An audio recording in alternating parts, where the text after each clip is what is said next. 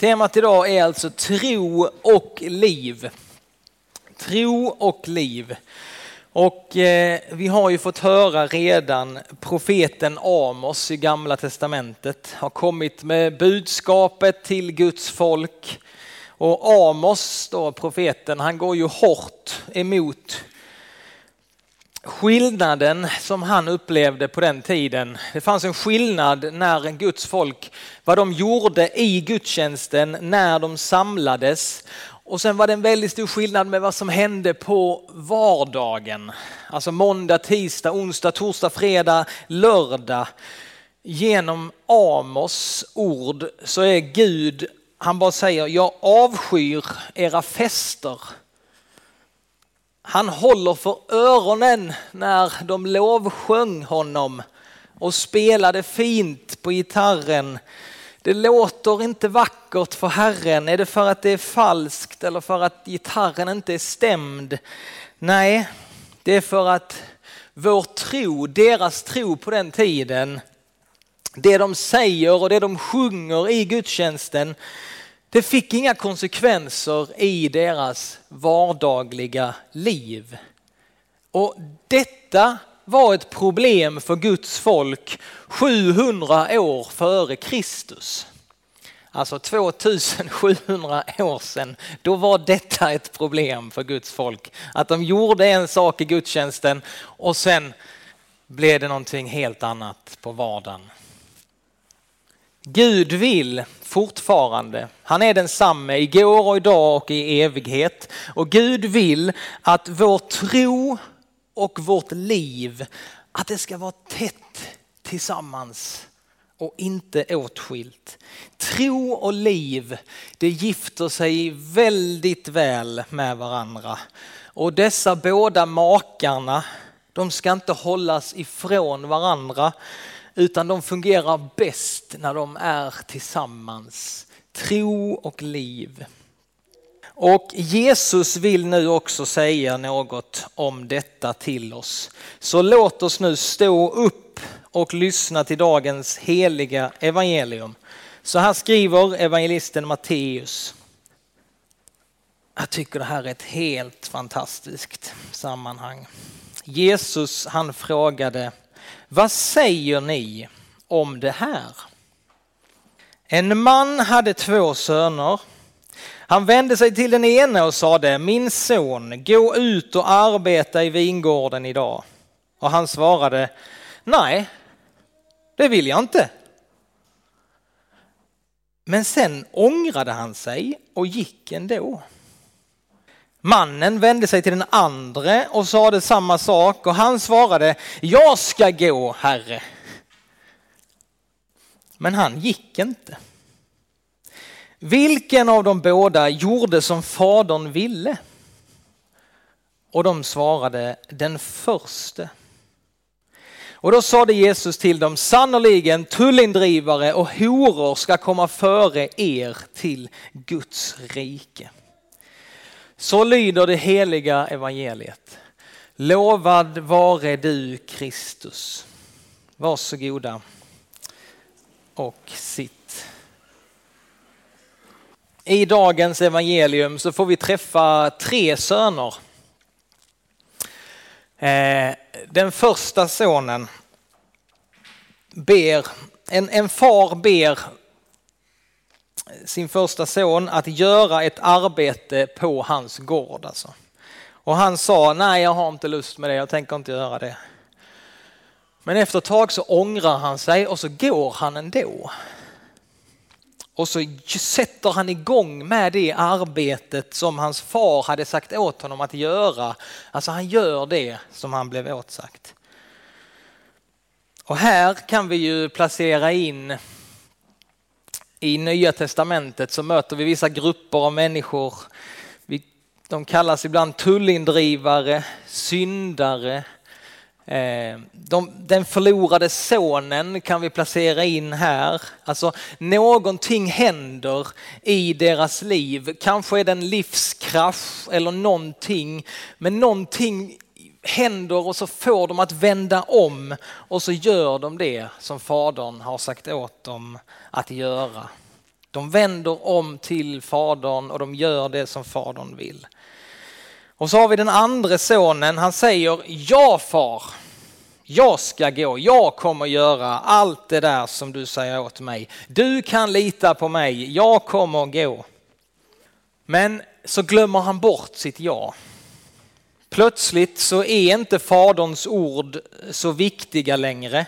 Istället för ett ja till fadern så kommer där ett stort jag i vägen. Vissa av oss kan ju likna oss vid honom. Det här, han är ju en bekännande kristen den här personen. Man kan se på honom att han är kristen. Han har sånt där fromt sken över hela personen och han vet verkligen hur man ska bete sig i kyrkan. Han vet när man ska sucka sådär och hur när man ska humma med i predikan. Och han kan allt det där. Och här kan vi ju placera in i Nya Testamentet de som Jesus möter, som vi kallar fariseerna, som Jesus diskuterade mycket med. Alltså en grupp av människor som är väldigt intresserade av ytan och beteende, men tro och liv är väldigt långt ifrån varandra.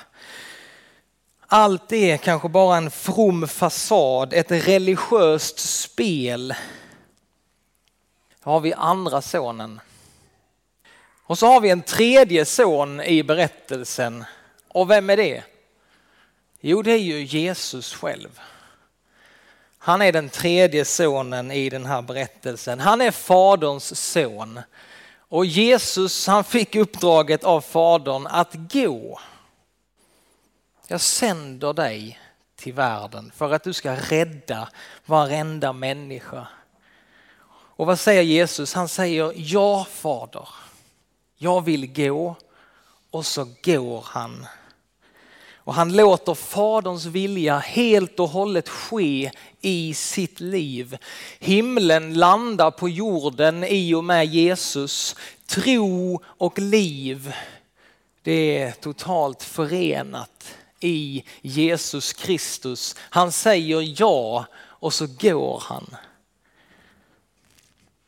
Och bara där, bara där i mötet med den tredje sonen, alltså Jesus Kristus, bara där i en kontinuerlig pulserande relation med honom så kan det också bli en verklighet i ditt och mitt liv. Att tro och liv blir ett och det som Gud har fogat samman, det får människor, det ska inte vi skilja åt. Vi får inte skilja på tro och liv. Och så ställer Jesus frågan, vem av de här två sönerna gjorde faderns vilja? Den första.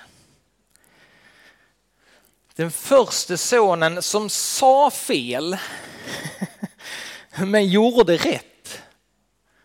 Han sa fel, men han gjorde rätt. Detta är rätt så utmanande för oss, framför allt när Jesus avslutar med de här orden att sannoliken tullindrivare och horor ska komma före er till Guds rike. Och det säger han till dem som tror verkligen att de är på den rätta vägen och som har sin själv, liksom sin säkerhet i sig själv och sin egen fromhet. Ja, detta är inte lätt. Det här är inte lätt. Precis som Elinor sa så är detta en orsak till mycket bekymmer för oss kristna. Framförallt för oss som verkligen vill följa Jesus med våra liv. Va? Vi säger jag vill, jag vill, jag vill. Men jag förstår inte mitt sätt att handla. Jag förstår inte. Och här kommer vi in på det Paulus skrev i sitt brev. Här kommer Paulus till din och min hjälp i detta. Vi läste från Romarbrevet och där skriver ju Paulus, jag förstår inte mitt sätt att handla. Det jag vill, det gör jag inte. Och, men det jag avskyr, det gör jag. Varför är jag sån här? Är det någon som har sagt det till sig själv någon gång? Varför är jag sån här? Kan jag inte bara skärpa mig? Åh, varför ska jag vara sån här? Du är i väldigt gott sällskap om du någonsin har tänkt eller sagt de orden om dig själv så är du väldigt gott sällskap med flera av oss här men också med Paulus som grubblar kring den här frågan. Paulus han bjuder in oss i sin kamp, sin kamp i sitt liv. Paulus han kämpar med sig själv och här finns en kamp för dig och mig också i våra liv. Det är inte bara lätt utan det, är, det finns en kamp som vi behöver gå in i. Men vi kan kämpa på olika sätt den här kampen. Och nu kommer jag till en, det här är inte helt lätt. Man kanske inte förstår det liksom direkt. Va? Så nu måste ni anstränga er lite och lyssna aktivt. Det här är riktigt bra. Det här lärde jag mig också när vi hade genomgång av Romarbrevet förra terminen. Så sa jag förra predikan också. Jag kanske kommer säga det varje predikan. Det här lärde jag mig av eh, Thomas Nygren när han hade undervisning just om det här kapitlet, kapitel 7.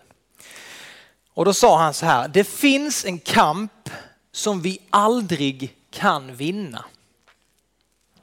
Och den leder till döden.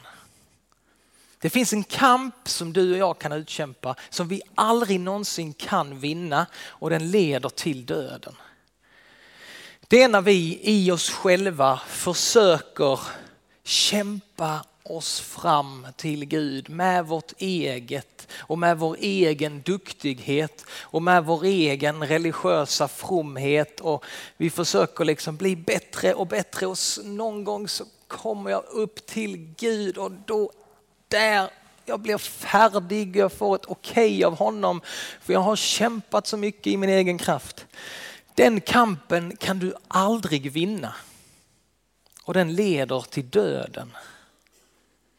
Det finns en kamp som vi aldrig kan vinna och den leder till döden. Det är din kamp om din egen rättfärdighet inför Gud. Där är vi hopplöst förlorade i oss själva.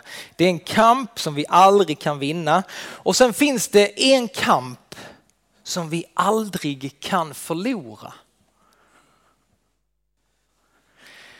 Det finns en kamp som du aldrig kan vinna och sen finns det en kamp som du aldrig kan förlora. För ju mer du kämpar, ju mer drar det dig till Kristus. Alltså ju mer du kämpar och du känner att Nej, jag kan inte och jag blir inte bättre, så, så vänder du dig till Kristus. Mer och mer och mer och ju sämre du känner dig desto mer vänder du dig till Kristus och då är det en kamp som du inte kan förlora. För att den leder dig hela tiden, inte till dig själv och till ett missmod, utan den leder dig till Kristus. Och du känner dig kanske bara sämre och sämre och sämre ju äldre du blir. Men du vet att din rättfärdighet, den får du inte av dig själv, utan den får du i Kristus och i det han har gjort för dig. Så därför är det en kamp som du inte kan förlora, för den leder till Kristus. Men det är en kamp ändå. Alltså man kan inte luta sig tillbaka och tänka att det där, utan det är en kamp som vi ska göra. Alltså det som är värt någonting i livet, det är värt att kämpa för. Va? Och din relation med Jesus, din tro på honom, den är värd att kämpa för. Det är det dyrbaraste du har i ditt liv. Så jag säger inte att kampen är över, utan det finns en kamp i den här tiden att leva och följa Jesus. Och ju mer du kämpar, desto mer dras du till Kristus och du känner mer och mer att ja, ja, nej, utan dig Jesus, utan dig så är jag förlorad. Utan dig så är jag förlorad. Det finns en kamp som vi aldrig kan förlora för den leder dig bara mer och mer närmare Kristus. Vi får höra ihop med Kristus. Det är vår djupaste identitet. Vi får leva i vårt dop varje dag. Vi får höra ihop med Kristus. Men som Paulus skriver i den här, alltså kapitel 7 i Romarbrevet, jag är väldigt glad att den finns för det, det innebär att vi, vi, vi är fortfarande syndare. Samtidigt så är vi rättfärdiga i Jesus. Och det är några poänger med att inse det. Att det finns liksom en kamp i våra liv. Och den första poängen med att förstå att man fortfarande är syndare, det är att vi kan inte ha någon falsk trygghet i oss själva. Vi kan inte det. Vi kan inte tro att ja, men jag i alla fall, nu är jag, nu är det lugnt. Nu kan jag ta det lugnt här liksom närmsta åren. Nu är det lugnt. Vi kan inte ha någon falsk trygghet i oss själva. Utan den enda tryggheten det är i Kristus och det han har gjort och få leva i det. Syndens kamp i våra liv, det är ett livstecken för att liksom din tro är, du kan se det så istället. Om du känner att det är väldigt mycket kamp, ja men då kan du säga, ja, men bra, då är du på rätt väg. Du, håller, du är levande liksom. Du kämpar, du har inte gett upp utan du fortsätter kämpa. Bra! Kämpar du med synden så är det ett livstecken för dig att du inte har gett upp. Och sen när vi ser på varandra och när vi samlas i en sån här gemenskap så vet vi att detta är syndarnas gemenskap som samlas. Och därför så kan vi och vi ska aldrig någonsin se ner på någon annan människa. För vi vet att vi är, vi är en gemenskap av syndare. Och därför kan vi inte som fariseerna gjorde eller tänka men jag är i alla fall bättre än den där. Jag är bättre än dem där. Jag är i alla fall på säker mark men det är inte dem. Alltså det, det går inte när man vet att man är själv så oerhört beroende av Kristus. Och det är det sista. Att vårt liv, det är liksom att vi får vara totalt Kristusberoende i allt.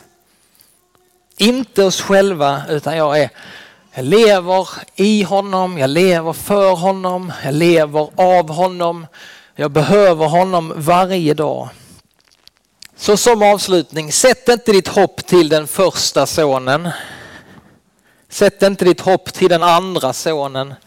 Utan sätt ditt hopp till den tredje sonen, Jesus Kristus. Han som sa ja och så gick han vägen till korset för din och min skull. Han gick ner i döden men döden kunde inte behålla honom så han besegrade döden och han lever idag. Och hans tro och hans liv, det är det vi behöver. Det är honom vi behöver och vi behöver hålla oss nära honom. Om vi på något sätt ska kunna leva, tro och liv ska bli ett, så är det till Kristus. Till honom om och om igen. Fortsätt den kampen som inte inte kan förloras för den leder dig bara närmare Kristus. Ära vare Fadern och Sonen nu och alltid och, och den helige Ande nu och alltid och i evigheters evighet. Amen.